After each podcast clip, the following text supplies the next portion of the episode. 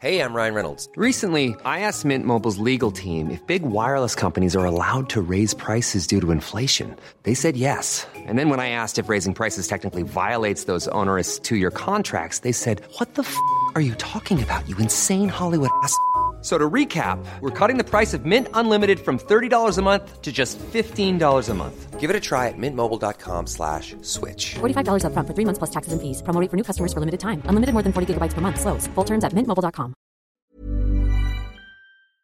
Palestinienne. Emmanuel Macron a lui réitéré ce mercredi soir sa demande d'un cessez-le-feu durable. Nous ferons le point sur la situation avec notre équipe à Sderot en Israël dans un instant. Le choc et l'émotion dans la ville de Meaux en Seine-et-Marne, deux jours après le drame, l'heure est au recueillement. Lundi, une mère et ses quatre enfants ont été retrouvés morts dans leur appartement. La garde à vue du père de famille a été prolongée ce mercredi. Il sera sûrement difficile de se loger à Paris pendant la cérémonie d'ouverture des JO qui se déroulera le 26 juillet 2024. Les prix des hôtels du parcours ont littéralement explosé, 1033 euros en moyenne pour une seule nuit. Une situation dénoncée par l'UFC Que Choisir, notre reportage dans ce journal. Et puis nous avons appris ce mercredi le décès de Jacques Delors, l'ancien président de la Commission européenne, nous a quittés à l'âge de 98 ans. Ministre de l'économie et des finances sous François Mitterrand, il restera dans les mémoires comme l'homme qui n'a pas saisi sa chance en 1995. Nous reviendrons sur les faits marquants de sa vie à la fin de cette édition.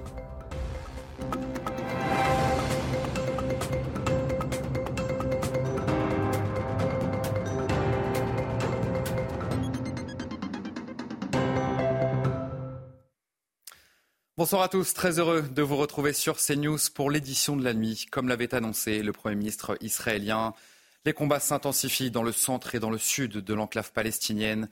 Nos journalistes en Israël se sont rendus à seulement quelques kilomètres de la frontière avec la bande de Gaza et ils ont pu constater l'intensification des bombardements. Sachez qu'Emmanuel Macron a lui réitéré ce mercredi soir sa demande d'un cessez-le-feu durable. À Sderot, les précisions de nos envoyés spéciaux sur place, Régine Delfour et Sacha Robin.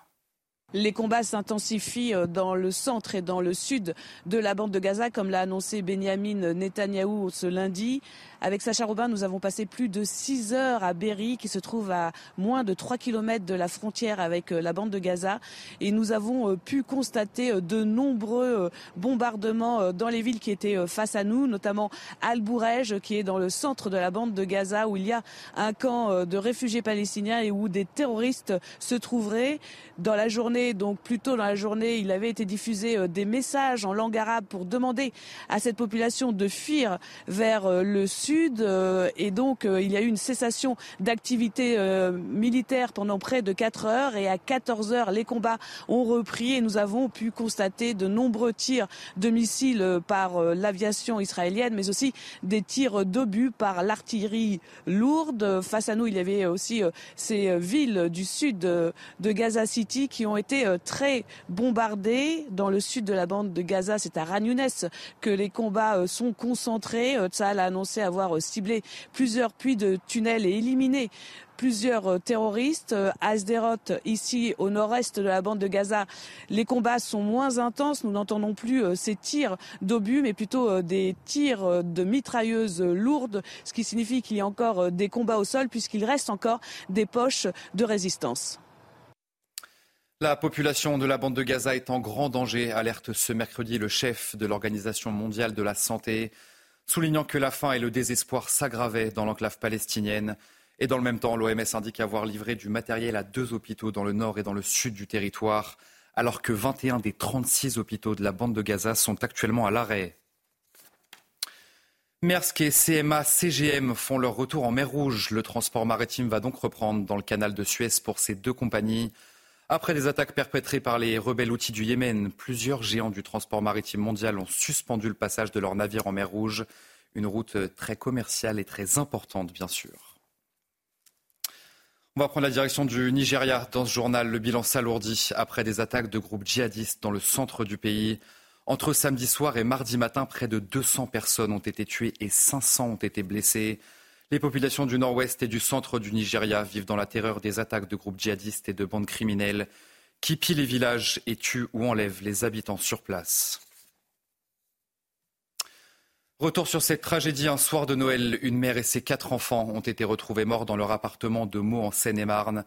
Les enfants sont âgés de 9 mois à 10 ans. Le père de famille, qui est le principal suspect dans cette histoire, a été interpellé au domicile de son père et placé en garde à vue. Les voisins et les habitants du quartier sont forcément sous le choc. Difficile pour eux d'imaginer un tel drame. Mathilde Couvillère-Flournoy, Barbara Durand et Olivier Gangloff. Deux jours après le drame, l'heure est au recueillement. Dans cette résidence, des fleurs et des bougies ont été déposées devant le bâtiment où logeait la famille assassinée. Cette voisine et amie de la mère de famille tuée témoigne avec émotion. C'est notre copine. Euh, du coup, c'est assez dur pour nous, c'est assez difficile. On comprend pas en fait euh, ce qui s'est passé. Tout le voisinage est sous le choc. C'est choquant, c'est euh, voilà. Moi-même j'étais au travail, donc je suis venu pour voir justement, c'est parce que j'ai des amis à moi qui habitent ici. Donc, euh, bah, pour voir comment ils sont, parce que j'imagine bien que la famille des concernés, bon, bah, ça doit être, euh, ils doivent être anéantis. Mais euh, pour les gens qui vivent aussi, c'est catastrophique. Je ne peux pas admettre que quelqu'un tue sa femme et ses enfants. Ces femmes connaissaient également la mère de famille. Elles la décrivent comme une personne joviale et sympathique. Une dame qu'elle est très souriante, qu'elle parle, fofolle, coquette, une vraie maman une vraie maman, qu'elle assume ses enfants, qu'elle a deux travail, elle n'a jamais le temps, qu'elle aime la vie surtout, et elle adore ses enfants. Selon William Maury, délégué national d'Alliance Police, les forces de l'ordre ont été confrontées à une scène de crime d'une rare violence. Ils n'ont jamais vu ça. Ils n'ont jamais vu ça. Ils étaient sur une, scène de violence euh, proche de l'atroce. Hein. Quand vous trouvez des enfants morts dans un appartement, comprenez bien que les forces de l'ordre n'est pas préparées à ça. L'enquête a été confiée à la police judiciaire de Versailles. Le père de famille principal suspect a été placé en garde à vue. Dans le reste de l'actualité, 25 passagers de l'avion immobilisé la semaine dernière dans la Marne ont été libérés mardi par un juge. Tous ont demandé l'asile politique en France et parmi ces 25 passagers libérés, eh bien, cinq mineurs ont été confiés à l'aide sociale à l'enfance. Pour rappel, cet avion avait été immobilisé près de cinq jours dans la Marne pour un soupçon de traite d'êtres humains avec 300 passagers à son bord. L'agrément d'Anticor n'a pas été renouvelé par le gouvernement. Il s'agit de l'association phare de lutte contre la corruption. La perte de son agrément prive Anticor d'agir efficacement en justice. L'association souhaite donc contester cette décision et on va écouter ensemble la réaction de la présidente. Euh, surpris, mais on est très attristé parce qu'Anticor, on est un groupe de 7000 citoyens et qu'on a des groupes locaux où les gens euh, euh, se mobilisent pour lutter contre la corruption. corruption donc c'est une décision qui nous affecte énormément. Comme l'action d'Anticor est une action contre l'impunité, comme notre activité consiste à obliger les élus à rendre des comptes devant la justice. Euh, c'est sûr que le fait qu'Anticor n'ait plus son agrément va probablement permettre à, des personnes visées par des, accusations de corruption de s'en sortir. C'était il y a six mois. Le centre-ville de Montargis, dans le Loiret, avait subi une nuit de violence inédite. Lors des émeutes qui avaient suivi la mort de Naël, de nombreux commerces avaient été vandalisés dans ce village. Et six mois plus tard, nous sommes retournés sur place. Fabrice Elsner, Dounia Tangour et Chloé Tarka. Dans la nuit du 29 au 30 juin, les émeutiers avaient mis à sac une soixantaine de magasins du centre-ville de Montargis. Six mois plus tard, les planches de bois continuent à faire office de vitrine. Pascal, montargeoise depuis toujours et agent d'assurance, constate l'ampleur des dégâts. Cette boutique euh, en bois, hein, une des plus vieilles de Montargis, a entièrement brûlé. Hein, vous pouvez le constater. Euh, donc elle n'a pas pu rouvrir hein, suite aux émeutes. Pour Noël, la mairie a décidé de placer ce sapin de 6 mètres de haut en lieu et place de l'ancienne pharmacie détruite par les flammes lors des émeutes. Ça égaye un petit peu, c'est sympa ce qu'ils ont fait la mairie ou, ou la ville. Je trouve ça magnifique. Mais bon, voilà, ça touche énormément quand même au sujet de la pharmacie. Ça ne la remplace pas. Dans l'immeuble mitoyen, Hélène vivait depuis 60 ans. Son logement a lui aussi été détruit par le feu, avec toutes ses affaires, ses souvenirs. Actuellement relogée, elle ne s'est toujours pas remise de ce qui est arrivé. J'ai jamais été très en colère. J'ai dit que les, jeunes qui ont fait ça, ils savent même pas ce qu'ils ont fait. Ils savent pas ce qu'ils ont fait. Et pourquoi ils ont fait ça? Ils ne pourraient pas me le dire. Ils ont besoin d'argent, ils ont besoin de quelque chose, je ne sais pas. Ça leur rapporte quoi? Oh. Un an ou deux de prison. Et encore, ils ne les font jamais. Mais moi, ça fait pas un an que je suis là, mais je suis déjà en prison. Début décembre, le tribunal de Montargis a condamné six hommes à des peines de prison ferme allant de 12 à 24 mois pour avoir participé aux émeutes. L'inflation devrait continuer de ralentir en France l'année prochaine. Dans sa dernière prévision, l'INSEE table sur un taux d'inflation aux alentours de 4% en début d'année. Un chiffre bien inférieur aux 6% enregistrés à la même période il y a un an. Mais alors, y croyez-vous vraiment de voir les prix baisser? Eh bien, nous sommes allés vous poser la question. En fait, tout, a beaucoup augmenté, mais si le, le, le prix de l'alimentation principale pour nourrir les enfants, les grandes familles, tout ça, si ça s'abaissait, ce serait formidable comme, comme le pain, ne serait-ce que le pain. J'ai un petit revenu, je ne peux pas m'offrir le luxe que j'offrais autrefois. J'ai ressenti qu'il y a une, une, augmentation des tarifs, des prix. Euh, alimentaires, euh, même vestimentaires. Il y a plein de choses qu'on n'achète plus et puis euh, dans un sens, c'est dans, dans, dans un sens décroissant finalement. Donc ça peut être aussi pas mal. On réfléchit plusieurs fois avant d'acheter quelque chose. Il sera sûrement difficile de se loger à Paris pendant la cérémonie d'ouverture des Jeux Olympiques. Les prix des hôtels du parcours ont littéralement explosé. 1033 euros en moyenne pour une seule nuit. Une situation dénoncée par l'UFC Que Choisir. Célia Gruyère, le récit. 1033 euros, c'est la somme qu'il faudra débourser en moyenne pour une nuit dans certains hôtels à Paris pendant la cérémonie d'ouverture des Jeux Olympiques le 26 juillet prochain. Deux semaines plus tôt, une nuitée coûte pourtant en moyenne 317 euros. Une explosion des prix dénoncée par l'UFC Que Choisir? On a consulté les prix de 80 hôtels qui étaient disponibles sur le, passage de, de, la cérémonie. Donc ce sont des endroits qui sont très localisés. Et donc sur les 80 hôtels euh, pour lesquels on a trouvé des, des prix disponibles, il y a 20% des, des, hôtels qui acceptent de réserver une chambre juste pour une nuit. Et là, dans ce cas-là, le prix euh, augmente en moyenne de 226%. Et en plus de l'explosion des prix, 30% des hôtels obligent à réserver plusieurs nuits. Un handicap supplémentaire pour les personnes souhaitant prendre une chambre. Dans ces cas-là, le prix augmente un peu moins, mais il augmente toujours beaucoup, puisque l'augmentation, elle est de 121% en moyenne. Mais euh, ce qui fait que, par exemple, une nuitée qui serait à 319 euros passe à 867 euros. Donc on est quand même encore dans une augmentation euh, très importante, et une augmentation en plus qui va être un peu plus importante pour la personne qui réserve, puisque là, elle est obligée de réserver plusieurs nuits et non pas une seule nuit. En attendant l'arrivée des Jeux Olympiques, l'UFC Que Choisir va continuer d'observer l'évolution des prix des hôtels. Nous avons appris ce mercredi le décès de Jacques Delors, l'ancien président de la Commission européenne, nous a quittés à l'âge de 98 ans. Ministre de l'économie et des finances sous, François Mitterrand, il restera dans les mémoires comme l'homme qui n'a pas saisi sa chance lors de l'élection présidentielle de 95. Emmanuel Macron salue un inépuisable artisan de notre Europe et un homme d'État au destin français. Retour sur les faits qui ont marqué sa vie, c'est avec Viviane Hervier. Lorsque l'on évoque Jacques Delors, son nom est indissociable de celui de l'Europe. Il n'y a pas de visage pour l'Union européenne. Il n'y a pas de permanence de l'interlocuteur européen. Et ce visage, ce sera le sien en tant que président de la Commission européenne de 1985 à 1994. Après un passage par le syndicalisme, il se fait remarquer à la CFTC en tant qu'expert économique. Jacques Chaban-Delmas, Premier ministre de Georges Pompidou, va l'appeler à ses côtés. Mais Chaban est battu à l'élection présidentielle de 1974. Cette même année, Jacques Delors adhère au Parti socialiste. Sa rencontre avec François Mitterrand va être décisive. Lorsque ce dernier est élu président de la République en 1981, Jacques Delors devient ministre de l'économie et des finances. Après avoir mené une politique de relance, il est à l'origine dès 1982 d'une politique de rigueur. Il ne sera pas reconduit dans le gouvernement formé par Laurent Fabius. Nommé à la tête de la Commission européenne, il va désormais se consacrer à l'Europe. En 1995, Jacques Delors est en tête des sondages pour représenter le Parti socialiste à l'élection présidentielle. J'ai décidé de ne pas être candidat à la présidence de la République.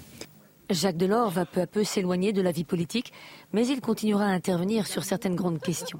En 2005, il essaie de peser de tout son poids pour que le oui l'emporte lors du référendum sur la Constitution européenne.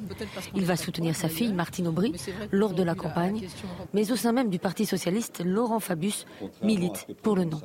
Jean Monnet et Helmut Kohl avaient été nommés citoyens d'honneur de l'Europe. En 2015, Jacques Delors sera le troisième à obtenir cette distinction pour avoir œuvré sans relâche à la construction européenne. Le dernier adieu à Guy Marchand a eu lieu ce mercredi à Molégès, un petit village des Alpilles où l'acteur et chanteur a passé les dernières années de sa vie.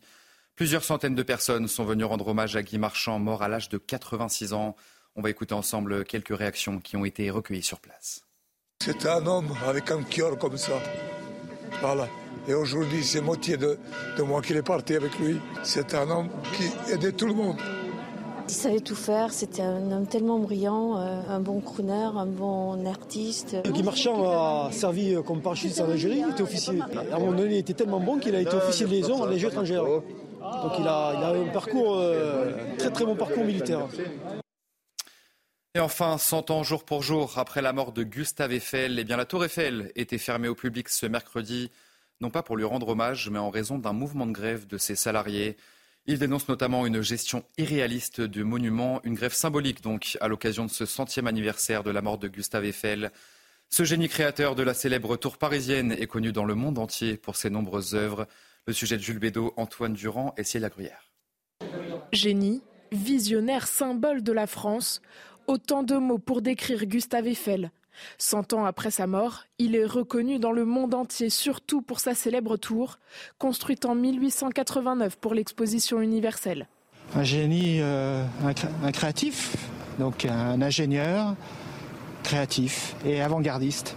C'est tout le symbole de, Paris. Euh, la tour Eiffel, c'est la première chose qui vient à l'esprit pour, pour les gens qui vivent à l'étranger. Aujourd'hui, nous lui devons un vaste patrimoine architectural avec des centaines de constructions sur tous les continents et notamment des ponts. Il est certainement euh, un, visionnaire. Il a réussi à, à, relever un, grand nombre de défis et notamment euh, des records de hauteur, à la fois à travers euh, des projets de, de, viaducs, de ponts comme euh, le pont sur le Douro, le viaduc de, de Garabi, mais bien sûr la tour Eiffel qui euh, couronne un peu toute sa carrière de constructeur. Mais Gustave Eiffel a aussi plusieurs inventions scientifiques à son actif dans les domaines de la météorologie et de l'aérodynamisme. Autant d'innovations qui ont poussé ses descendants à demander son entrée au Panthéon. Allez vous restez bien avec nous sur CNews. Dans un instant, votre journal des sports. On va revenir sur les affiches du soir en Première Ligue.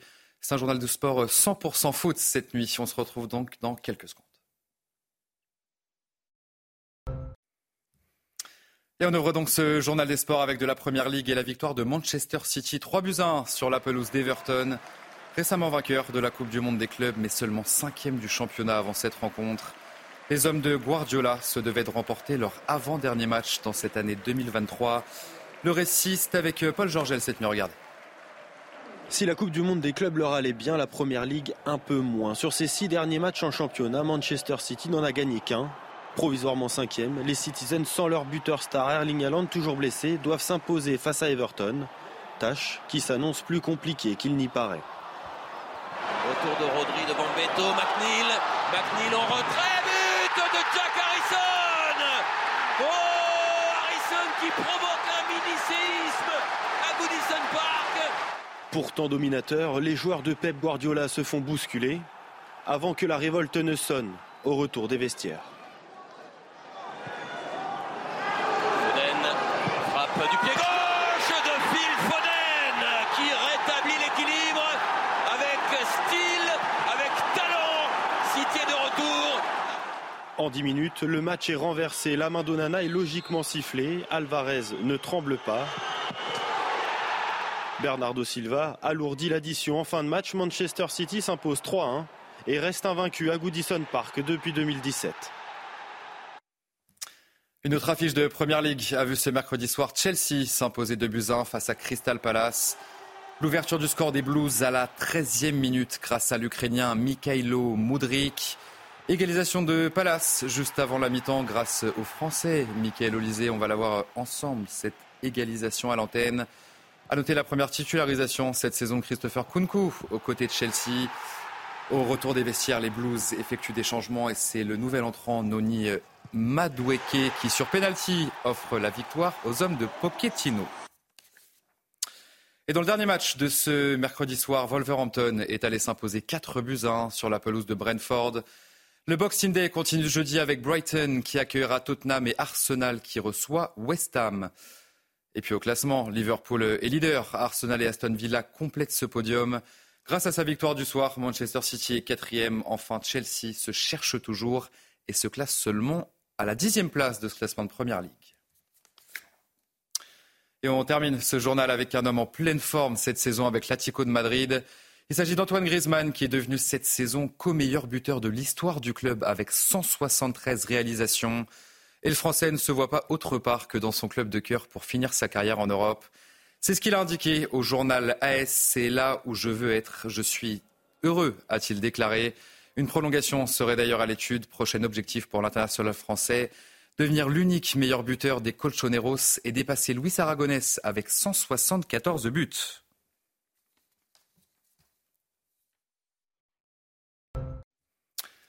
Allez, vous restez avec nous sur CNews. On se retrouve dans un instant pour un prochain journal.